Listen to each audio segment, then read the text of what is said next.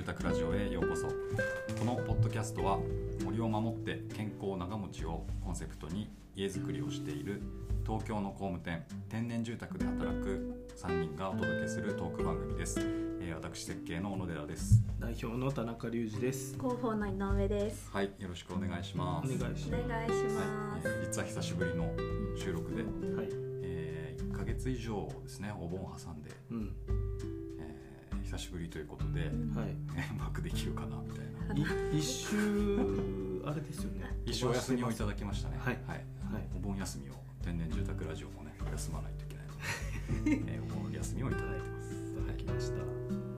ということで、えーっとこの、えー収録の、えー公開日が、えー9月1日を予定してます。ということで、えー9月1日っていうのが防災の日うん。ですね。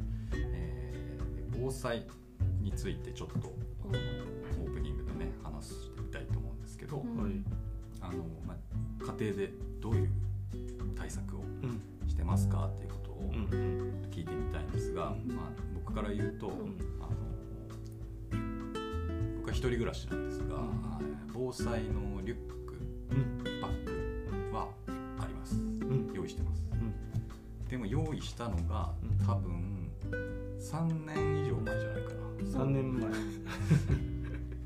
であのオレンジ色のねうん。バッグがあってそれすっごいダサいんで、うん。あの 使わなくなったあの黒いリュックに移し替えたりしてはいるんですけど、うんうん。全然その棚卸しっていうんですかねその見直しを全然してなくて、うん。うんむしろそこに入ってる乾電池をあの日常的に使ってるっていう、うんあのうんことをしちゃってると、うんだから多分乾電池入ってない可能性あるんですけど防災リュックバッグ。それちなみにどこにしまってあります？結構こう押し入れの奥とかにな押し入れの手前あ手前にね。一応あの、うんあそこにあるっていうのは分かってるあ分かってんだけどもううん全然何が入ってるかも分かんないしあ。一回あれだなあの台風であ。うん。多摩川氾濫した時あに一回それ持ってったあ。あ、持ってったんですね。オレンジのうん避難した経験があるんで、うん。オレンジだったかあな当時は。どうだったかな写し替えてたかな、まあ、でもほとんどねあの幸い大したことはなかったので、うんその中のグッズを使うってことはあんまりなかったんだけど、うんうんうんそんな感じなので、うんちょっとまあ明日ね、うんうんえー明日というか9月1日きっかけに何か見直しできたらいいなって今思あそうですね。うん一回見直しするといいですよね。こうそういう人多いんじゃないかなとうん。思いますね。買ってうん。安心しちゃって、はい。そうだね。そのままになってるみたいな。ことをね、はい。リュウジ君はどうでしそうですね。僕はそういう防災バッグとか用意してるもの本当何もないんですよ。そういう人も多いんじゃないですか？ねそうそうなんです。なんでそう何してるかなってって思ったんですけど。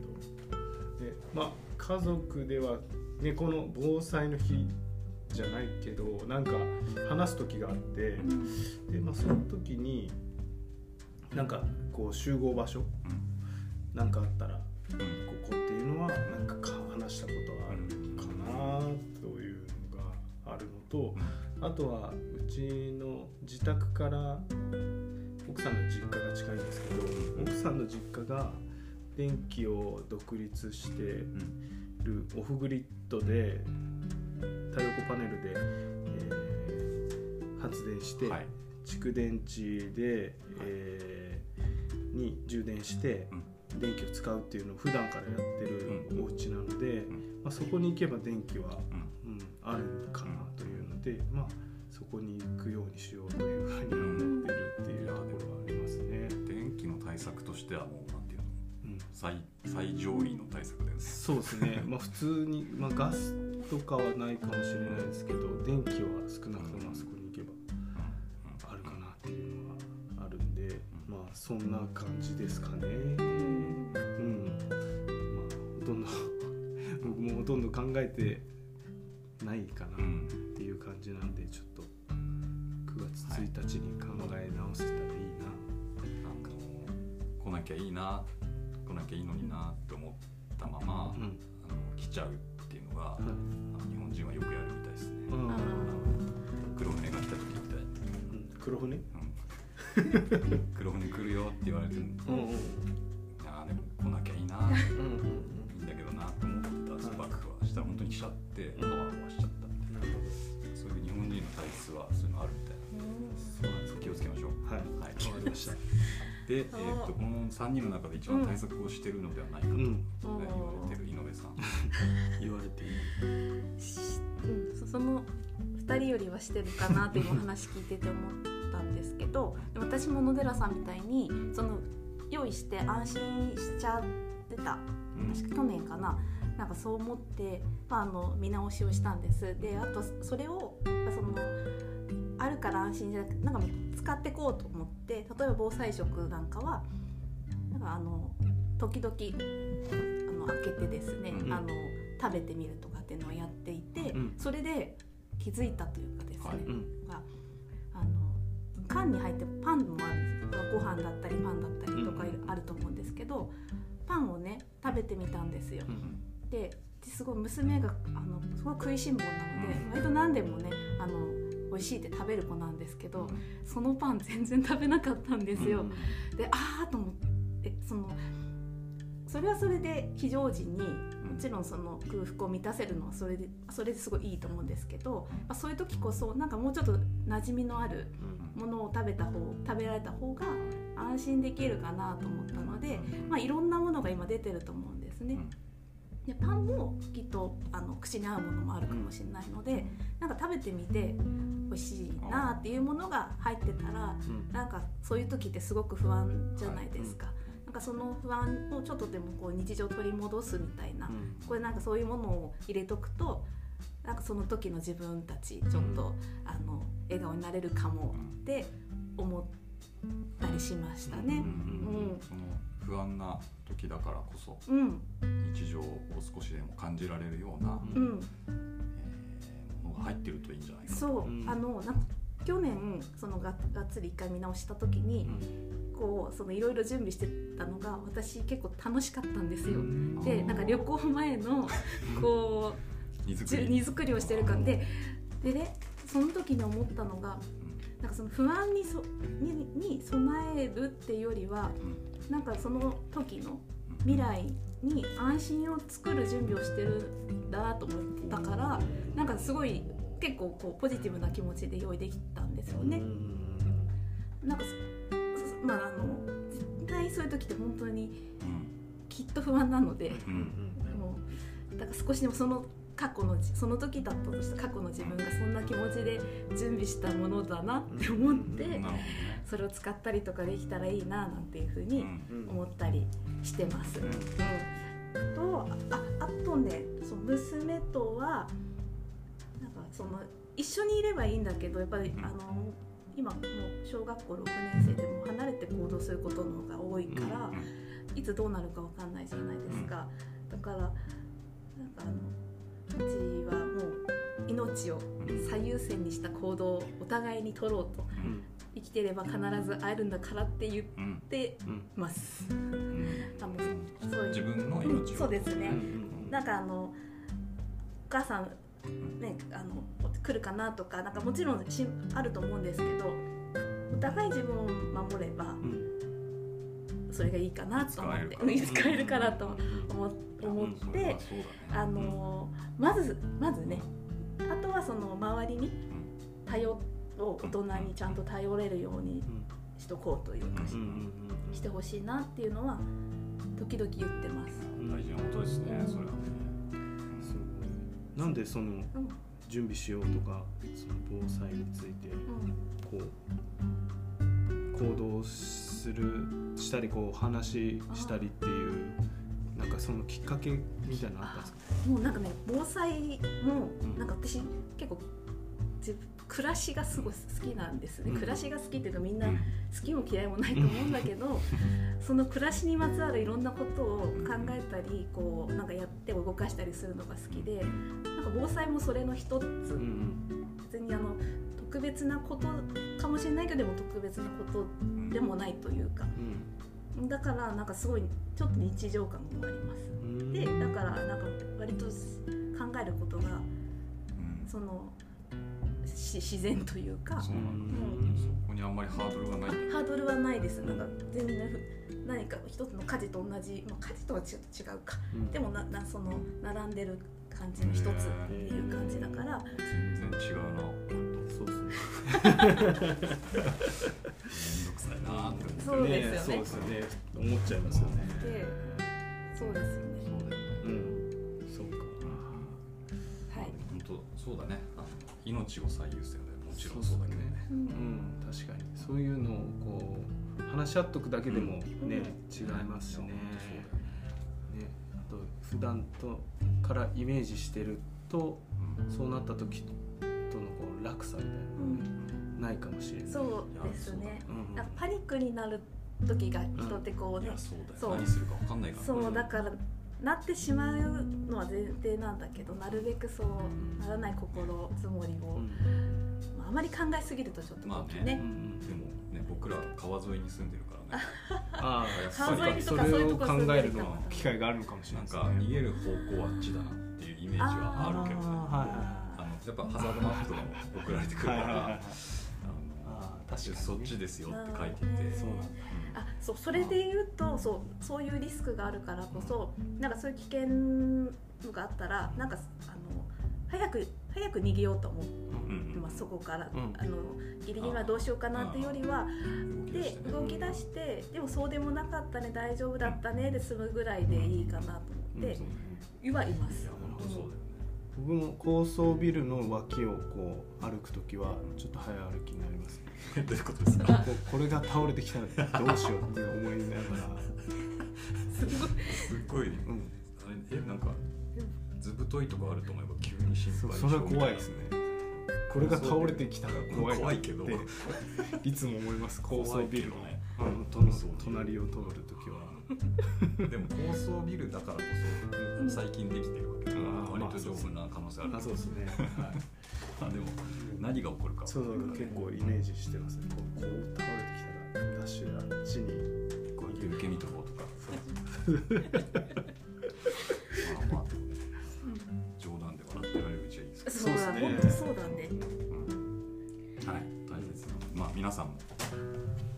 9月1日をきっかけに何かこう考えるとかね家族で話し合うでもいいですしあるといいのかなとうん思いました。うん。はい、ということで、えーこの防災の話にもつながってくるんですが、あの今日のテーマがあなんかタイトルコールとかなんか忘れてたけど えっとタイトルコールはいいんじゃないですね。ね。はい、であの今日はですね、えっと、太陽熱温水器。はい。のお話を、えーちょっと3人でねししていきたいなと、えー思ってます、えー太陽熱温水器っていうのは屋根の上にうん。乗ってるやつで、あのこうタンクがねはいはい。パネルの上にこうタンクが乗ってる、まあ、皆さん見たことあると思うんですが、えーと太陽熱の、えーを生かしてお湯を沸かすっていうことですね、うん。すごく簡単に言うと。うん。それについて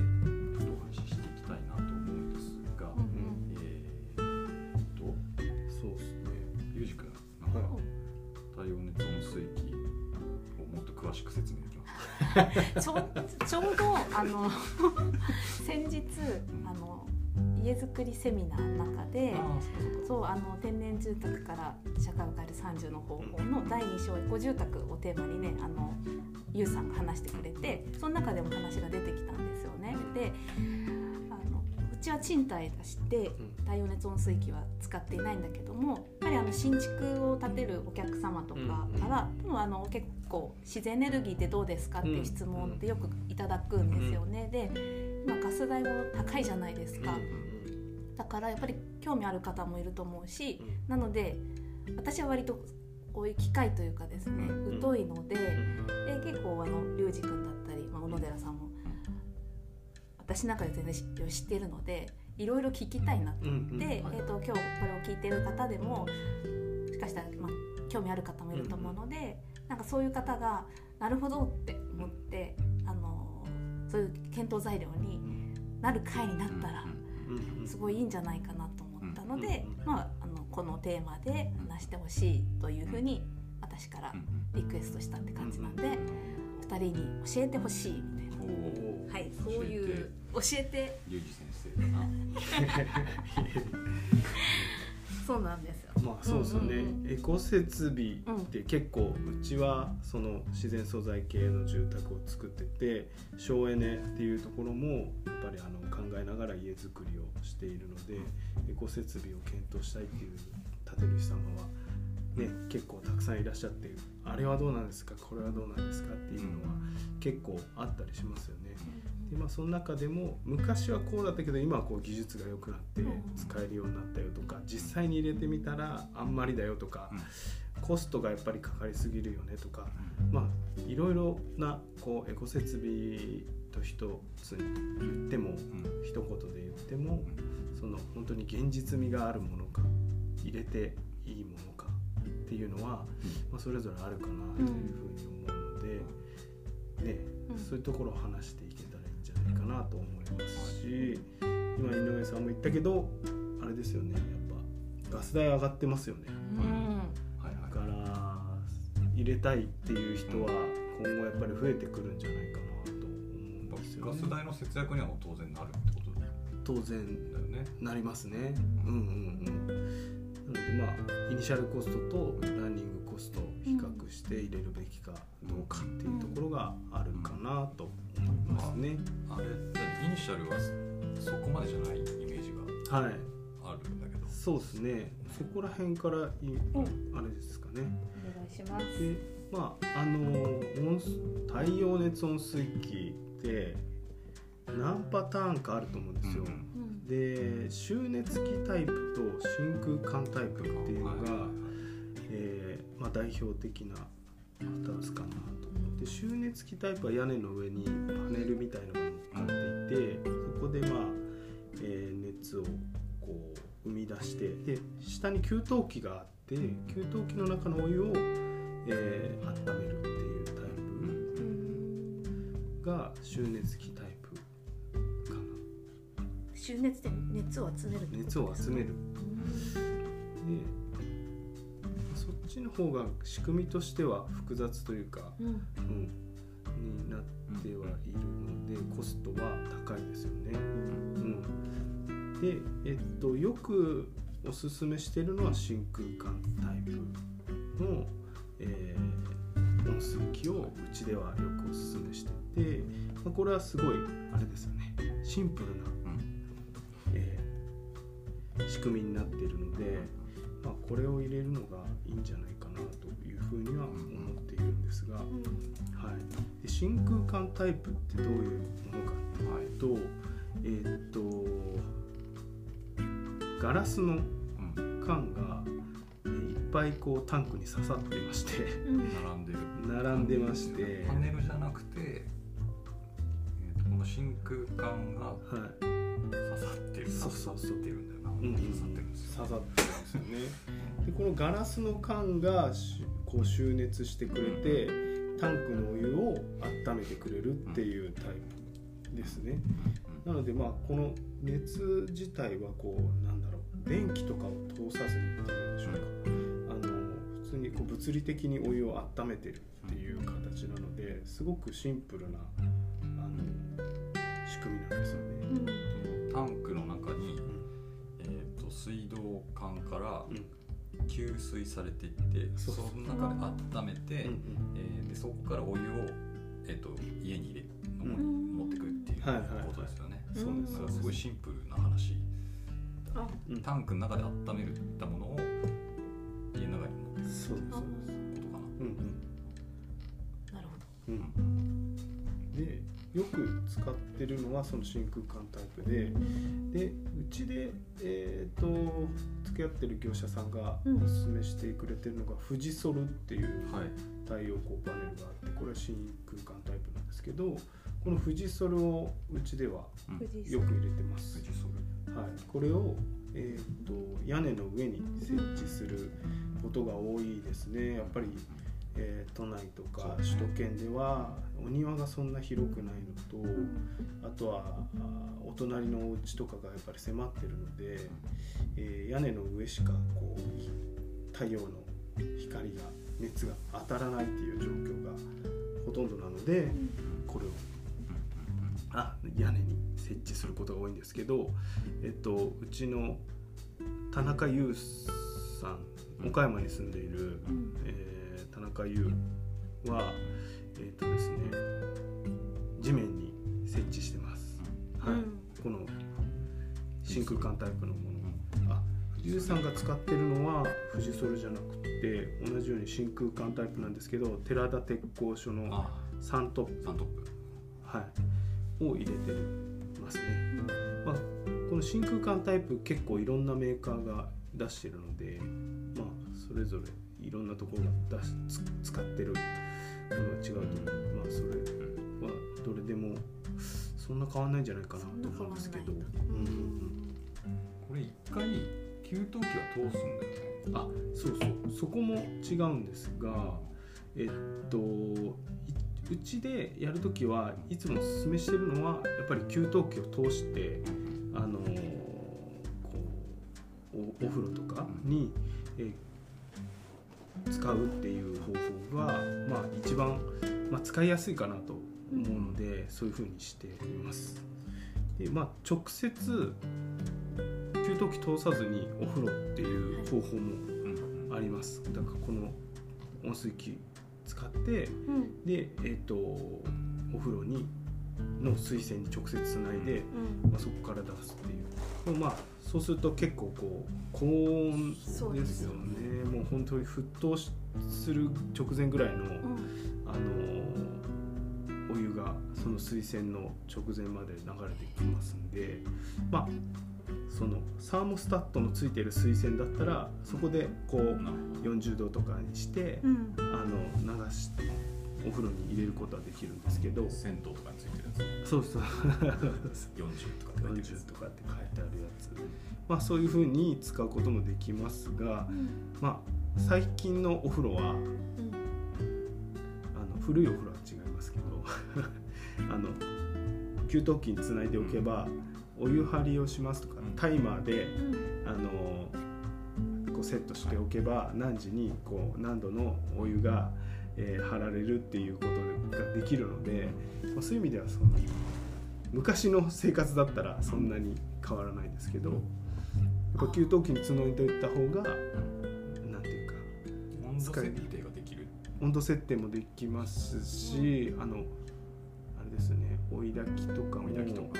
あのリモコンでできうん。る操作できるのでやっぱ楽ですよね、ん。あんまり普段の生活と変わらずに温水器のお湯を使えるっていうのが、うんうん、やっぱりいいいいんじゃないかなと思今のうんで。方法だと、その太陽熱温水器をまあ入れようが入れなくても基本暮らし方はうん、うん。同じで、まあ、あのそうだね。ってことか。そうですそうで暮すらし方は何も変わんない。うん。そう給湯器につなげれば、うんうんうん、で、まあ、ガス代だけが下がってくれるっていう感じですよね。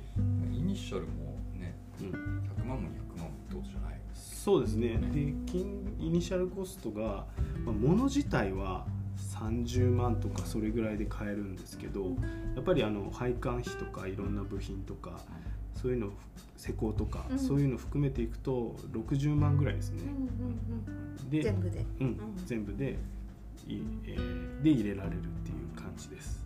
うん、なんでまあ、えーどれぐらいガス代を使っているかにもよるんですけど、まあ大体うちうん田中家は結構ガスまあ6人家族でお風呂も毎日うちは入るので。毎日入るんですか？お風呂入るんですよであと洗濯もお湯でやろうやってるんですね。うんうんうん。うん。なんで結構冬はうん。1万円から1万2000円ぐらいになってるんですよ最近。最近ガス代高いですよね。そうね。うん、でなんで、まあ、1万円だとしたら、えー60万なんで年間1万円だと12 12万、まあ、5年？でもゼロにはならないでしょ。ガス代あそうそうそうかそうかそう あそうそうそう。どれぐらい安くなるかって言ったらうん大体皆さん半分って言います。あうん。ーじゃあ5000円そそうですね。と10年。10年ですね、うん。10年で元が取れるぐらいかなっていう感じですね。でまあガスがガス使わなくていいんで、まあ、環境にもいいっていうのはありますね。でそう。10年持つのかそうですね。ああ物自体ですか。なまあこのもの自体はすごいシンプルなので、あの持つ持ちますよね。多分30年とかは普通に持つものじゃないかなと思うんですけど。給湯器とかに比べれば持つんだね。そうですね。うん。給湯器は逆に10年15年ぐらいで交換しないといけなくなるとは思うんですけどこれは全然持つと思いますね。あのシンプルなのでそそれは給湯器はその温太陽熱温水器をつけるつけないでうん。変わるんですか、それとも同じやつを使えるんですか？同じですよね。じゃあじゃあ結局そ同の給湯器のうん。その10年で交換はどっちでもどっちも変わらない。変わらないはいですもんね、そうそうそうだからうん。そう。そうなんですよね。で、まあ、1万円だと10年。うんうん。でさっき計算したら1万2000円ぐらい使ってる家庭だと8年ちょっとうん。ぐらいですよね、でうん。元が取れるっていう感じですよね、メンテナンスもほとんどいらないと思うんですよ。ね。あの、あ、えーそうそう、ね、このガスの缶がうん。地面置きしている建主様にうん。1個割れちゃったっていうことがあってあ太陽あた台風の時に何かがぶつかって1個割れちゃったっていうことがあってまあその時はこの何本ついてるんでしょうか。ねこれ20本ぐらいついてるのかと思うんですけど、うん。そのうちの1本割れたやつだけを変えてまた使い始めるっていうことができるんですけど、うんうん。うん、そう。じゃあなんかいいね。ねいいですね。メンテナンスも特には必要ない？んい。メンテナンスは特に必要ないですよね。うんうんうん。なんかこれ拭いてあげた方が効率が良くなるとかあるかもしれないです、とかもしれないけどパネルの。パネルと同じように、うん。はい。うんそうそう。うんまあ重くなるからね、うん。それが屋根に乗るのでそうそうそう。まあ、その分ちょっと構造のね、うん。ことを気にしないといけないとは思います。そうですね。だいたいこれ200リットルぐらいのタンクがうんついてるものなので、えー200キロ以上にはなるんですよね。ね。うんうん、だからまあそういう意味ではそう重いものが屋根の上に乗ってることになるので、300, うん300キロだとまあでも大人が45人。うんうん、うんうん。そこにずっと立ってるっていう。そうですね。だからまあそう考えると大したことではないですよ。うん。うん、ちゃんと作ればそれそうですね。うん。特にうちの建物であればなんか補強とかか変えなくてもいいと思うんですけど、うん。まあ、一応そのそうですね。やっぱ300キロぐらい乗るっていうのは覚えておいてもらった方がいいかもしれないですよね。ううん。んえーまあそうですね。温水器はあとはデメリット的なところ。デメリット。うんはいはい。まあメリットはやっぱりその、ね、コスト的な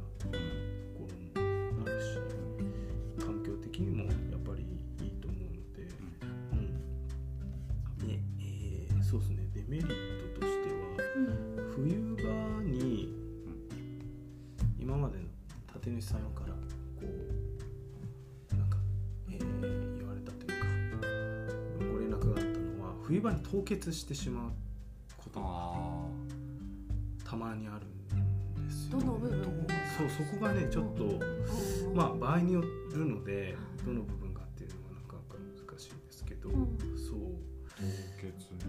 結こうそうなんですよね。こうやっぱりこう配管が長くなるのでその分どっかで凍っちゃうとかっていうリスクが出てくる可能性はあるんですよね。うんうん。なのでまあその場合はこのねこうそれも考えて配管しておくといいと思うんでね。温水器からじゃなくもう普通に切り替えちゃうっていうか普通の水道の、えーお湯を供お水を供給するように切り替えちゃうかとかっていうことは必要になってくるかな。切り替えもできんのか？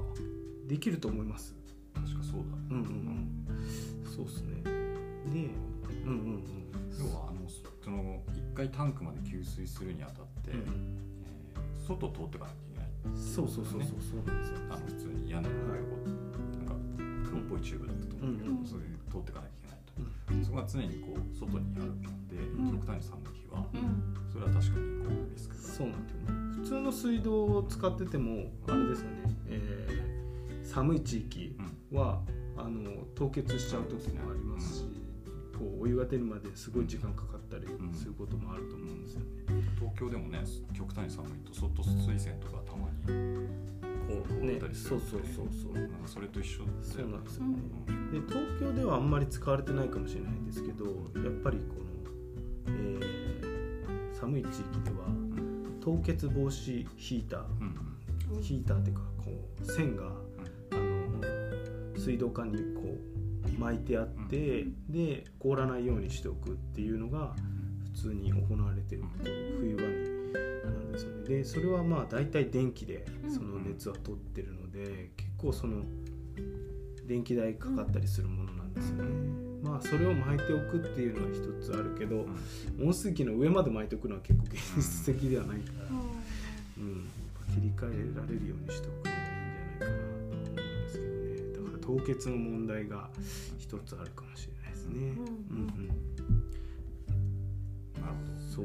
それぐらい？とあとはまあ一つこうあるとすればこのすごい細かいとこなんですけど給湯器に入れられる温度っていうのが確か60度までぐらいなんですよね。で温水器で100度近い温度に上がったお湯をまあ一回スカイブレンダーでしたよね名前が。にで、えっと水に混ぜてね。と給湯器に入れるようになるんですよね。ミキシングバルブ。あそうそうそうミキシングバルブですね。はい。でそう。なのでちょっとまあもったいないっちゃもったいないですよね。せっかくお湯にしたものを一回こう冷ましてちょっと落給湯器に 入れることになるのでちょっともったいないかなっていうのは。なるほどなうんうんかにそう。でそれをもししたくなかったらあのもうその直接のでもそう。するとその100度ぐらいのが今。出てくるというすごい結構なリスクですよね。うん。はじってなりまあしょうがないっちゃしょうがない。うん。ですね。仕組み上そうなっちゃうってことだよね。まあなので、うん。そう。で結構簡単な仕組みではあるのでなんかあんまりこのその温水器にお金をかけすぎるのはもったいないんじゃないかなというのもあってまああのなんで真空管タイプがいいんじゃないかなというふうに思いますけどね、この温水を出すためにうんなんていうか60万じゃなくって倍とか200万とかかけていくのはちょっとまあ回収していくのも大変なんじゃないかなというふうに思うので、まあ、これぐらいのシンプルな仕組みでやって導入するってその新築時の方がな。コスト下がったり下がるというか屋根の上に乗せる場合だとうん足場とかうん、必要、そうですね。まあ、もしうん導入を、まあ、数年以内にその新築時うんうんの考えてるのであれば、うんまあ、そのタイミングで合わせた方がうんいいおすすめとかありますか？おすすめというかうんうんうんこっちの方がいいよとか。そうですね。まあやっぱりあでもあれですね。足場代ぐらいですよね。変わるのは。うん。だからまああの新築時はうん。結構他にもお金がいっぱいかかってくるので、まあ、無理につけることはないかなとは思います。なのでまあ後でもいいかな。でも足場代は後でつけるとなるとかかってくるので。あと構造だね。うんうん。ちゃんと構造をちゃんと強いものにしとかないと。あうん。後ではちょっとねそうですね。配管はその時で大丈夫。配管で大丈夫、うん配管は大丈夫。ですねで給湯器もうんそのままでいいと。思うので、うんあの今住んでるところにつけたいっていうのも全然うん。あしてあります。あとは屋根ののこう設置するところをうん。開けておくっていうか、一応想定しておくのは必要かもしれないですね。方方角とか、方角とか、うん。そう屋根の向きが南に向いてないとなかなか。効率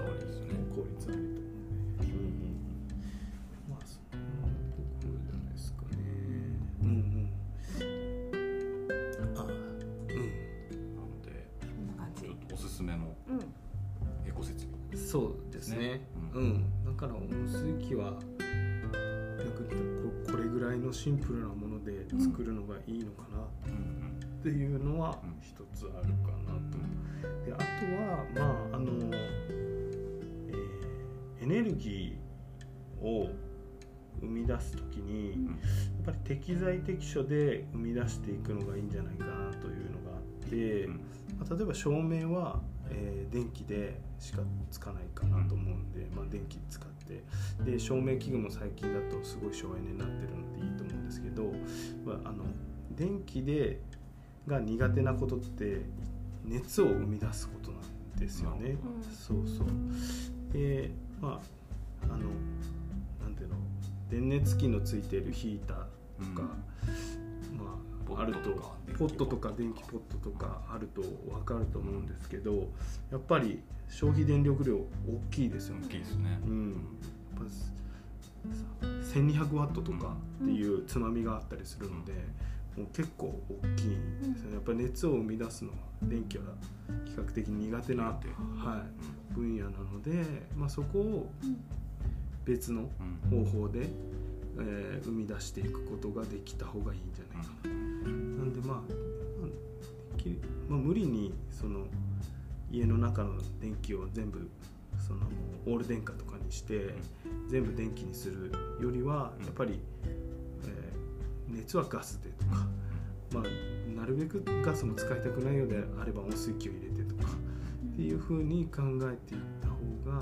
いいんじゃないかなという。ふうにだから熱に電気をなるべく使わないっていうふうにした方がいいそれはねポイントですね。うん確かにねそうですね。ねお湯沸かすにしても。うんうん。電気代がかかる。そうなんですよ電気でやるよりはたまあガスのうん。えーコンロで夜間で沸かすとか、うんうんそういうのも確かにポイントですよね。そうですね。まあ給湯器の話もあるんですけどあ温水器についてなんか大丈夫ですか？うん。質問ありますか？大丈夫っていうかあの相談をす 相談をすればいいです。だって実際に。今の話を聞いて。まそうあの。あ、あのあれかな見た目がちょっと気になる人はいるかもしれないです。そうですね。結構でかいですよこれね。タンクがあるんで、うん。あの太陽光パネルのイメージよりもうん。ごつい、うんちあの範囲は狭いけどうん大きさはちょっとねあれだけどうん。あのボリュームがう。んドンって感じだからそうそうそう。あちょっとそれは気になるかもしれない。屋根の上に乗っけてるとまたちょっと気になるかもしれないですよね。その敷地がもし広かった場合は、うん。その屋根よりも地面の方がいいっていうわけでもさっき台風の話があったじゃないですか。そうね。あのなんかあ太陽光発電パネルとかだと、あのちょっと流水に流してあげた方がいいから屋根よりは地面の方が場所があればいいよねって聞いたことあるんですけど、うん温水器に関してはそそういうのは特になくまあどっちでもどうなんだろいうい。地上に置いた方がいいんじゃないかな、うん。まあ様子がわかるし。ね様子がわかる、うん。うん。割れてるっつっても直せないかもしれないですしね。うん。屋根だとやっぱ大事になっちゃうし、うんうんね置けるなら。置けるならですね。結構大きいいです。がいい配下も長くなるんじゃないそうですよね。あとまあなんかベッド工事が必要ですけどそのタンクの中のお湯をこう蛇口でこあうあの使うとかっていうこともへまあできるので災害の時とかねお湯をそこからあ直接。なるほど、そうそうそう。っていうこともできなくはない。うんうんうん。なんでまあ地面置きできたらいいでしょうけどね。はい。あとあとなんかエコ設備ってなんか補助金とかは地域によってはあったりします。基本的にはないもう全部自己負担いやあるんじゃないですか、うんうんうん。地域によってあると思いますけど温水器は聞いたことないかもしれないね。パネル横パネルはね、うんパネルはありますけどね。自治体によってはあるかもしれないし、うんうんうん。なんかあの探してみてもいいかもしれない。うんですよね、うんうん。はいはいありがとうご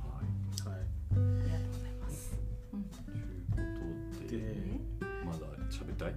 あちょっとだけ まああのさ給湯器も、まあ、さっきもう普通に入れてるのはエコジョーズっていうやつですよね、ガスであの給湯をするタイプのもの。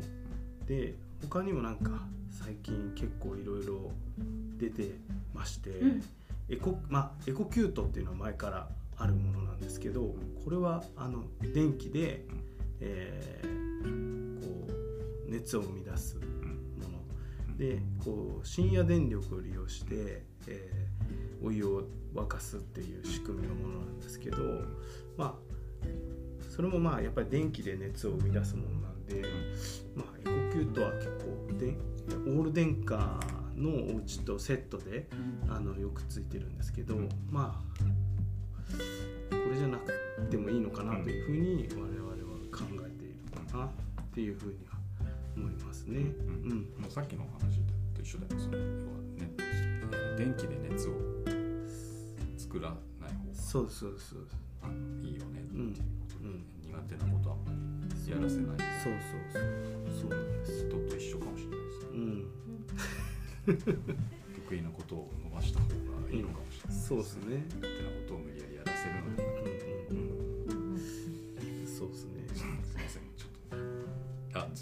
いい。そのただまあで電気で熱を生み出す中でもあれですね。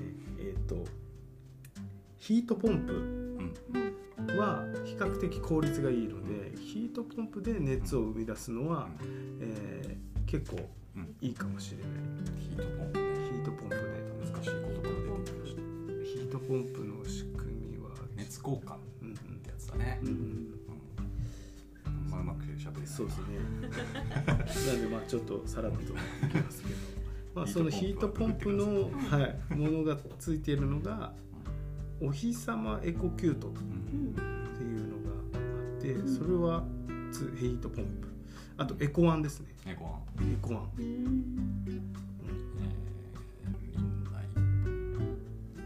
ー、林内林内林内はい。林内のエコワン。エコワンソーラーとかっていうのが出てたりするので、まあ、その辺は、えー給湯器の中でも、えーかなり効率よくその熱を生み出してくれるものになっているので、まあ、こういったものも今後、えー入れていくといいかなというふうには思うんですがまだちょっと金額高い感じがするんで、まあエコワンでもエコジョーズと比べてうん多分70万ぐらいプラスになる、うんうちの場合ね。あ物物だけじゃなくてこう施工とか、あのでかいんだよね。そうそうそう。基礎作ったりとかっていうのも含めて70万ぐらいプラスになってるかなと。でコアンソーラーはまあ、えー太陽光パネルとセットなんですけど太陽光パネルの金額とエコワンソーラーの、えー給湯器自体にも電池が 2kW ぐらい入ってて災害時に使えたりするんですけど、まあ、そういったものも入ってるので結構これはだいぶ上がりますね。差額で200万ぐらい上がるんじゃないかな。プラス太陽光パネルっていう感じになってくるので、まあ、こういうものがねもっとこう使いやすくなってくる。助成金が使えるとかなってくるともっと良くなってくるかなというふうには思うのでそういうふうにこうお湯は生み出していけるようになるといいんじゃないかなと。うんいうふうに思っております。うん。はい、なので結構まあエコワンは最近入れてたりしてますよね、うん。助成金使って。だからまあエコ上手にするかエコワンにするかっていうのが結構今の時点では現実的な選択じゃないかなというふうには思いますね。今そのエコジョーズとエコワンでさっき金額の差額がちょっと聞きましたけど、その効率が良くなることでうん。どんなんどれだけの効果メリットがあるってもう一回教えてもらっていいですか？あその2つの違いでエコワンと？うん。エコジョーズエコ上手、うん。そうですね。あの結構、うんあれ浜中さん家にエコワン入れたじゃないですか、うん。でもちょっと比べるのが難しいんですよね。あ そうそうそうっていうのは、えーエコワンは電気で熱を生み出してるんですけど、うん。なんでガス代は下がってるはずなんですが、両方使うんだよね。そう電気とガスをエコワンっていうのそうそうそうそうそう。そうでその電気の部分をさらにソーラーで補っちゃうっていうのがエコワンそうそうそうそうそう。そううん。あそうなんです。よエコワンは電電気とガスを両方使うんですよね。でそうそう。そう。でヒートポンプも使うわけ。うん。ちょっとごめんなさい。給湯器の話になったら私最後ちょっとついていけなくなってしまったんですけど今。でもあのエコワンのサイト見るといろいろ書いてあって、うんコマンのサイトですね。エコジョーズと比べて、うん。えーと年間給湯ランニングコストが、えー、46%削減って書いてます。お約半分。半分ランニングコストはねうん。それなりに落ちる。そうですね。ことだと思う。あれエコワン入れるときに多分リンナイがあのあれですよね。出してくれますよね。あのシミュレーション。シミュレーションを、うん。うん。そうそう。ちょっとまだ実績としては、うん。うん、最近出たばっか最り近、うんうん、私たちも入れたばっかりなので、補助金もあるみたい